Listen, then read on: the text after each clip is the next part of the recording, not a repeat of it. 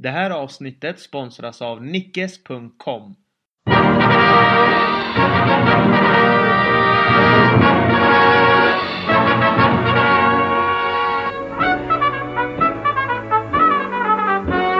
Hej kära lyssnare och välkomna ska ni vara till ett nytt avsnitt av Bastardos con Gloria. Eh, år 2017 här nu då och eh, jag har med mig såklart Ludvig Franquist. Läget Ludde? Jo, då, det är bara bra, men man ville från Real Madrids synpunkt att inte 2016 skulle sluta. Mm. Det gick ju så bra. Precis, precis. Eh, Men nu är vi ändå här och eh, nu ska vi väl spotta ut så många avsnitt vi kan va? För kära lyssnarna då. Ja, vi ska försöka i alla fall, eller hur? Ja, men precis. Det är ju lite det där med schema och allt möjligt. Vad har du haft för dig Ludde? Berätta. Mycket skola där på sluttampen. Vet, lärare gillar att lägga allt på en gång där i slutet, så det blir ganska mycket. Mm. Då hamnar inte podden i fokus, tyvärr. Nej, precis. Eh, Det är ju det där med tid va? Så vi får göra det bästa av tiden helt enkelt, tycker jag. Ja, det är nytt år, nya tag. Kanske ett nyår- nyårslöfte ska vara att vi ska försöka få ut mer avsnitt. Absolut, det, det tycker jag också. Vi, vi lovar det varandra. Perfekt. Härligt, härligt. Eh, ska vi börja här lite med att eh, prata om först och främst så då är det ju Sevilla-matchen där som Real Madrid spelade mot då i Copa del Rey. Eh, året började med en, med en 3-0 vinst då där, eller. Vad tyckte du om matchen? Berätta lite dina tankar. Nej, men, alltså det var ändå på många positioner reservspelare som, som spelade. Det var ju inne i mittfältet som var helt ordinarie. Då. Och Mm. det var ändå ett bra Real Madrid vi såg. Alltså det är kanske eh, Zinedine Zidans främsta styrka. Det spelar ingen roll vem som spelar. Den som spelar vet alltid vad, vad den ska göra. Och det, man märker knappt någon skillnad på att vissa spelare är borta. Alltså, förutom Modric och Casemiro, när de har varit borta har det verkligen märkts. Men annars känns det som att det finns kompletterande spelare på i princip alla positioner i laget. Precis. Och det kan man ju se till exempel när Mr Chip här från Twitter har postat att det är bara Quentrao som inte har gjort mål för Real Madrid. Alla andra eh, första spelarna där ute har alltså gjort mål. Så det är ganska Men han har sjukt. knappt spelat och varit väldigt skadebenägen. Så även han skulle säkert ha gjort mål då. Så som det ser ut. Eh, det är ju 39 matcher nu eh, som Zidane inte har förlorat, vilket var ett rekord som var, faktiskt tillhörde Barcelona med Guardiola. Eh, så det är ganska fint. En match till där och då har man gått förbi helt enkelt. Jo, Ja. men det är väldigt intressant det där med Zidane. För att Mm. Även fast han, han vinner och vinner och vinner så är det många som har frågetecken kring honom. Alltså också bland Real Madrid-supportrar. Och det är väldigt svårt att definiera egentligen vad han gör. Han känns ju som en typisk eh, Del Bosque och Ancelotti som Real Madrid har firat stora triumfer med förut. Han känns ju som en liten mysfarbror som får truppen med sig. Och det är ju det viktigaste i en klubb som Real Madrid med en så stjärntätt trupp. Mm, absolut. Ja, ja. Definitivt. Han har ju lyckats få med alla på samma spår och det är ju viktigast att spelarna tror på honom. Sen eh, kan man ju säga som du säger att spelet kanske inte har alltid varit den bästa men det är någonting som bara kan egentligen utvecklas då och bara gå framåt. Ja. Och eh, man hoppas ju bara att det fortsätter nu så här. Vi får ju se när, när det tar slut men man hoppas ju aldrig som sagt då. Absolut. Så är det ju. Ja, men till matchen mot Sevilla, det som imponerade mig mest var ju pressspelet. Eh, San Pauli, som är ju känd för det själv, sa ju att eh, vi hade ingenting att komma med mot Real Madrid. Utan det var, det var ni som hade liksom pressspelet där det skulle vara. Och det är en sak, sån här sak som Zidane borde få eloge för då. Eh, I och med de här som säger att ah, spelet kanske inte har varit den bästa. Mot Sevilla så stämde ju det mesta. Ja, men Zidane är ju, i alla fall av det året vi har sett han träna nu, han är ju ingen filosof på det sättet så att, så att han anammar en viss spelstil. Han är ju mycket för att anpassa sig till det motståndet han ställs inför. Mm, mm. Precis, nej men så är det ju. Så är det definitivt. Och eh, om vi går vidare och pratar lite om Granada-matchen då, som var precis här nu Ludde. Yes. Eh, vad var tankarna kring den matchen då? 5-0. Jo, men det, det, man får ju också tänka på att det är ett väldigt dåligt Granada man ställs inför. Men det är alltid bra att vinna. Inga skador som vi har hört om. Och man fortsätter att ha kvar avståndet mot främst Barcelona då, i ligatoppen. Så, så det är en perfekt seger. Mm, absolut. Nej, allt såg ganska bra ut och det är imponerande att hela laget är bra. Nu är det ju inte bara en eller två spelare som eh, utmärker sig då. Utan det känns verkligen som att alla tar för sig. Ja, man, får, man, man får komma ihåg att alla de här segrarna som har radats upp under hösten, eh, alltså om man förutom kanske att det kommer dit matchen, mm. så det har varit utan en Ronaldo, alltså det har varit en Ronaldo som varit mil ifrån toppform och ändå så går man som tåget. Mm, precis. Och det är kul också när spelare som till exempel Kiko Casillas kommer ut och säger att Zidane verkligen tror på alla spelarna i laget och han säger det inte bara utan han verkligen menar det. Och då märker man att han har spelarnas, spelarnas respekt. Och Modric går ut och säger att Zidane hade fixat en liten mini-försäsong under de här lediga dagarna och man kan ju se vilken skillnad det har gjort på planen. Både mot Sevilla och idag då. Och det är också sådana positiva saker. Så att det mesta ser ju ganska bra ut här nu Ludde. Finns det någonting som du tycker att i framtiden som du vill vara liksom vaksam med? Nej men det är väl det alla vill se hos Zidane. Man vill se alltså, någon form av alltså, trygghet i en viss spelstil som man faller tillbaka på när eh, alltså, matchplanen inte riktigt går som man mm. tänkt sig. För det har väl varit alltså, det enda negativa med Zidane så far. Att det är väldigt svårt att urskilja en viss specifik spelstil som han anammar. Mm. Absolut. Om vi tar lite också Chamez-diskussionen där. Eh, han har ju varit väldigt bra eh, nu mot Sevilla och idag även mot Granada. Hoppade in och gjorde det väldigt bra. Eh, tycker du att han ska ha en startplats? Alltså det är väldigt svårt det där med både Chamez och Isco. Det är lite samma spelstil, samma position. De som konkurrerar egentligen om att vara mm. alltså först, an, man skulle till och med säga andra reserv in i startelvan. För Lucas Vasquez står fortfarande eh, framför dem hos Zidane. Det vet vi alla om. Precis. Men alltså, problemet med bägge att antingen är de bland topp tre man of the match eller så är de bland de tre värsta på planen. Mm. Det finns ingen riktigt jämnhet. Och när det går dåligt för dem, då är de inte särskilt benägna om att arbeta för laget och ändå försöka göra så lite skada som möjligt på plan.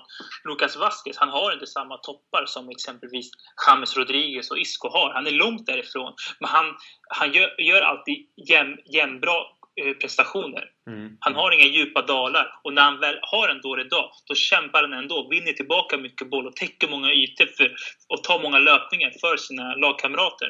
Mm absolut. Mm. Nej, det, det är som du säger och eh, för, mig, för mig är det i alla fall så att Chamez går före. Jag tycker att Chamez är en fantastisk fotbollsspelare och eh, han krigar på när han måste kriga på. Eh, jag hoppas att han får fler chanser faktiskt från start. Det återstår om det blir så. Eh, nu, nu, nu, nu ska ju Bale också komma tillbaka och sen när hela BBC är friska och och vi har ju redan ett mittfält som är ganska stabila. De är ju redan där.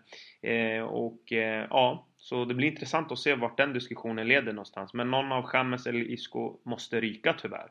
Det tror jag. Ja, och det känns som att um, alltså Chamez, där kan man ju få tillbaka i princip den summan man la egentligen. Man mm. kan få tillbaka en ganska stor summa på Chamez. Sen vet man inte hur marknadsmässiga alltså aspekter om Florentino Perez kommer att vara redo att släppa Chamez. Mm. Mm. Absolut.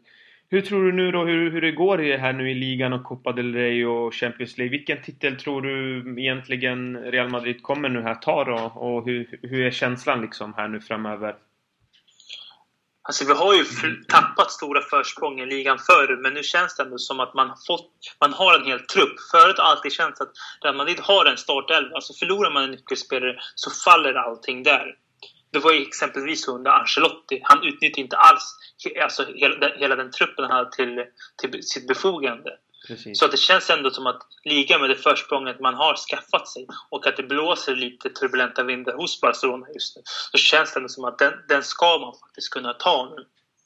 Det håller jag med om, absolut. I, i Champions League så har man ju den här eh, förbannelsen om att man vann förra året. Så brukar jag säga, mm. vinner man Champions League då, då behöver man inte kolla på sitt lag mm. nästa år. Det är ingen idé, för att på något sätt åker de alltid ur. Vi är så, när Barcelona var som bäst, det måste vi ändå ge dem under alltså 2010 till 2012. Mm. Alltså de var ju, alltså jag har i princip aldrig sett ett så, så, bra lag som de spelade ut alla andra lag. De kunde inte ens återupprepa bedriften att vinna igen. Inte ens Bayern München när de var så, som bäst. Så det, det, är väldigt, väldigt svårt. Och det är på väldigt små marginaler. Mm. Ja, jag håller med. Alltså, jag tror inte heller att eh, det kommer bli någon vinst för Real Madrid i Champions League. Det tror jag inte jag heller. Det skulle vara för overkligt. Alltså, out of this world. Jag tror också att det handlar om att eh, ta ligatiteln och ta Copa del Rey och så tar man det därifrån då. Ja, man får ju tänka också på att Barcelona förlorade i veckan med 2-1. Mm. Och ryker Barcelona ur kuppen då känns det som att Real Madrid, om de presterar på en normal, bra nivå, då man också slagit ut Sevilla, ska kunna kamma hem kuppen. Mm. Absolut. Känns det som att Real Madrid behöver värva nu någon spelare i januari och det, det, brukar man inte göra? Eller känns det som att man behöver bli av med någon? Vad tycker du hur läget är i truppen så? det finns väl inga... Som det ser ut så just nu så finns det, inga, alltså det finns ingenting att hämta med att gå ut och försöka värva några spelare. Det är inte om Florentino Perez börjar gå tillbaka till gamla synder och vill eh, förstärka Real Madrids eh, marknadsmässiga ståndpunkt mot andra klubbar. Mm. Det visar sig faktiskt att Real Madrid är obesegrade nu, 39 matcher. De som ligger före Ludvig det är eh, Nottingham Forest 1978, Milan 1992 och det är Juventus på 43 matcher som håller eh, den sviten i Europa. Och det gjorde de 2011-12 säsongen. Jag tycker inte om att prata om de här sviterna, för sist hade Nej. vi någon liknande segersvit med Ancelotti. Mm. Och så, så, så gick sen allt åt helvete under ja, våren. Faktiskt. Ja, men det vet jag också. Ja, så jag är väldigt, väldigt rädd om att, eh, om att prata om de här mm. sviterna. Det är egentligen helt ointressant. Då är du, näst, då är du nästan lite som Zidans assistent där då. Eh, du, för Zidane säger ju också att han inte gillar att prata om rekord. Så eh, Zidane får anställa Ludde tycker jag. Vad säger du? Ja, absolut. Vad tycker du då om, eh, om först värvningar och eh, det här med sviten vi har just nu? Alltså sviten, ja, ja nej men det skämt åsido, jag är inne på samma bana. Alltså, vem bryr sig om obesegrade sviter och sådana saker? För att det är som du säger, någonstans måste det ta det slut. Men det här är frågan. Eh, jag är inte så rädd att den ska ta slut, för den kommer ta slut. Frågan är, när den väl tar slut, vad händer då? Det är ju det alla vill veta. Kan Real Madrid vara det laget som har den mentala styrkan att vi har vunnit nu 39 matcher, låt oss säga att det blir 40, 42, 43. Vad händer när den 44 det är en förlust? Och vad gör man matchen efter? Det är ju det jag vill veta. För att, att, det, att det ska bli en förlust, det vet alla. Det kommer komma. Om det inte gör det, ja då, då vet jag inte vad man ska riktigt säga. Eh, och, och, ska vi prata om värvningar då eh, tycker jag att det är för första gången på väldigt länge där Real Madrid absolut inte ligger i framkant på rubrikerna någonstans. Det har de oftast inte gjort på vintertransferfönstren men nu tror jag också allt det här med James och snacket om honom, jag tror att det kommer dö ut nu utan han kommer ju stanna kvar och sen får man se i sommar vad som händer. Eh, och kul var ju också att se Coentrao från start eh, för att jag tror att Marcelo är en spelare som kommer behöva roteras för att han har spelat alldeles för mycket. Det var även bra att Tony Kroos byttes ut rätt tidigt idag. Mm. Han hade ju ett gult kort så det var ju nog därför också. Man mötte ju ja. Sevilla va, nu här nu på bortaplan va? Ja, precis. Mm, mm. Vad tror du om den matchen? Om vi bara lite eh, pratar inför den kan man säga. Eh, tror du San Pauli är lika det... naiv eller vad händer i den liksom, matchen? Alltså jag tror Sampoli har lärt sig rätt mycket och kommer vara mycket mer avvaktande i sitt spel och försiktig mot mm. Real Madrid i den här matchen. Men sen får vi inte glömma bort att Sevilla på hemmaplan, de är urstarka i år.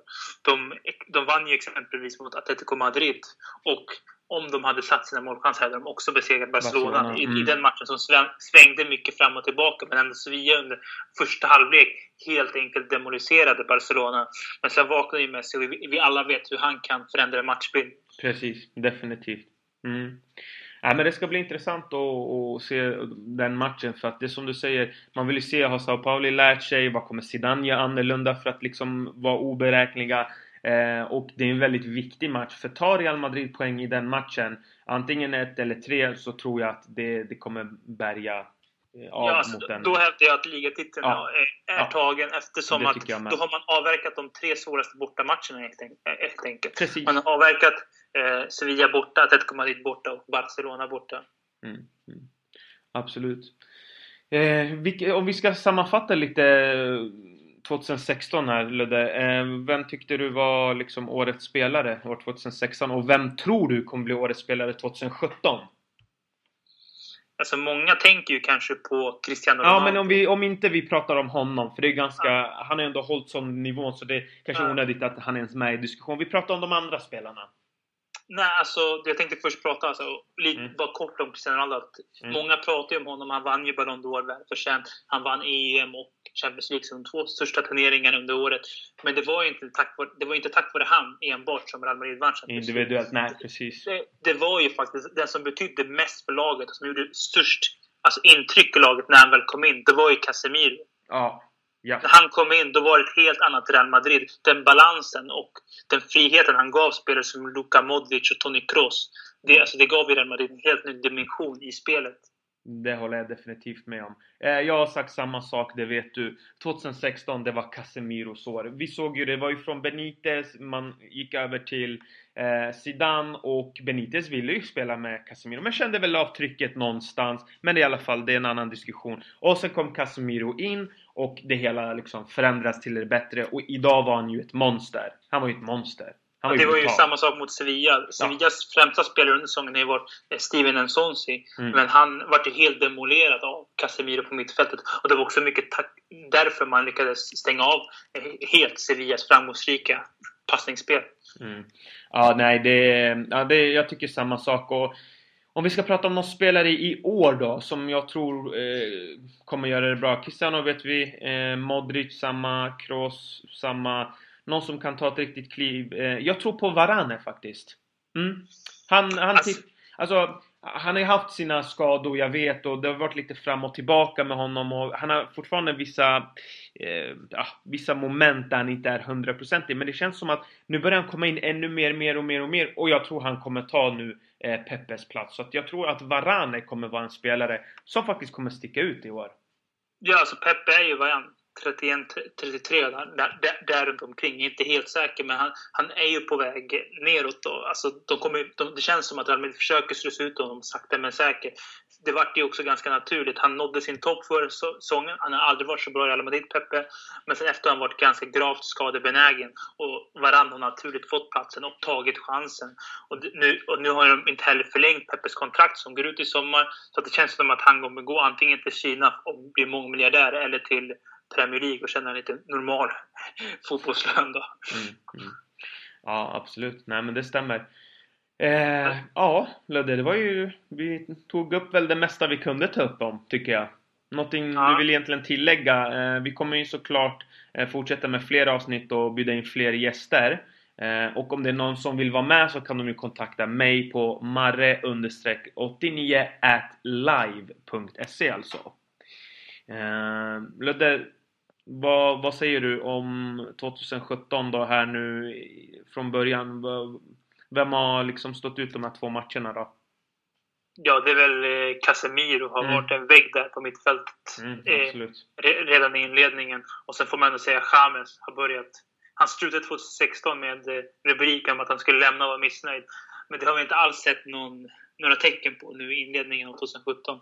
Mm, precis. Och eh, hur gick känslorna när du såg eh, Gento, Owen, Figo, Ronaldo och Zidane? Vad, vad kände du liksom i kroppen där? Nej, det, det, var, det var fint och det var, det, det, var mäktigt. Och det var välförtjänt. Alltså, Verkligen. Alltså, för Cristiano Ronaldo. Det var en välförtjänt hyllning. Definitivt, definitivt. Jag tycker det mest intressanta under 2017 ska, ska vara att se vad som händer med Cristiano Ronaldo. Mm. Vilken plats och roll han får. Det känns ändå som att Zidane har övertygat honom om att faktiskt vila ibland och att ta en mer renodlad anfallsroll i de större matcherna och vara mer en renodlad anfallare som man kontrar på. Mm, absolut. Ja, det, det, det, det, stämmer att han kommer få en ny roll och man, som du ser, man ser ibland att han rör sig ganska mycket åt centrala hållet och, och Karim brukar ibland då gå ut på vänsterkanten eller så skiftar man ganska mycket ibland då med varandra och det är bara också någonting positivt, tycker jag. Eh, det involverar ju fler och fler i laget och det är lite problemet som Barcelona har. Man är ju beroende av två, tre spelare extremt mycket på den nivån att alla andra som försöker komma in i laget kan absolut inte prestera och eh, de två, tre spelarna har de lite svackor, ja då ser det ut som, som det gör. Därav Real Madrid inte är på samma nivå utan här kan man faktiskt förlita sig på att det är liksom en helhet. Ja, precis. Mm. Nej, det ska bli, ska bli väldigt intressant att följa Ronaldo. Han har ju redan själv alltså, utvecklat sig under, under sin karriär. Han var ju först och främst en klassisk nummer, alltså nummer sju som dribblade på kanten och var väldigt benägen om att utmana, ta sig förbi sina motståndare. Det var det som kännetecknade han i, i början av hans karriär. Men sen när han blev äldre, han kanske nådde sin peak fysiskt. Mm. Och alltså, alltså motståndaren hade börjat läsa hans dribblingar så, så, så vart han mer en renodlad anfallare, mer, mer än nummer nio som Raúl var eller Pippo Inzaghi. Och han har ju modifierat sitt spel med tanke på hur motståndare har börjat läsa av honom. Mm. Och han kommer bli mer och mer en renodlad anfallare desto, och målskytt desto längre in i, karriär vi kom, han, i hans karriär vi kommer. Mm. Mm. Och det är inget fel, men det, det är helt naturligt. Alltså, någonstans når man en fysisk peak och måste förändra sitt spelsätt. Så är det ju. Absolut. Och eh, han, är, han har gjort det väldigt smart också. Det får man ju säga. Det är en smart fotbollsspelare. Definitivt. Mm. Intressant Ludde. Eh, jag tror att nog vi ska avrunda för den här gången. Eh, nästa gång vi är tillbaka så är vi tillbaka med ett längre avsnitt och med en gäst då förhoppningsvis. Ja, vi ska hålla vårt nyårslöfte, eller hur det? Definitivt, det vet du. Eh, nu ska vi försöka få våra båda tider att gå ihop. Liksom. Ja. Så är det ju.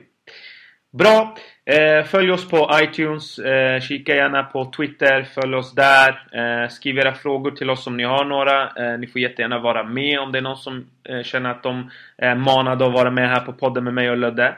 Eh, annars får vi tacka för den här gången. Adios! Adios!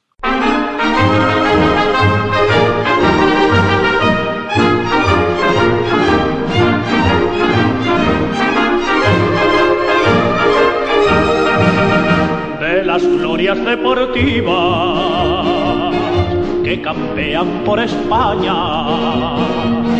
Va el Madrid con su bandera, limpia y blanca que no empaña. Club castizo y generoso, todo nervio y corazón. Veteranos y noveles, veteranos y noveles miran siempre sus laureles con respeto y emoción. A la Madrid, a la Madrid, noble y bélico Adalid, caballero del honor. A la Madrid, a la Madrid, a triunfar en buena lid, defendiendo tu color. A la Madrid, a la Madrid, a la Madrid. A la Madrid, a la Madrid. Noble del Iguadalí, caballero del honor.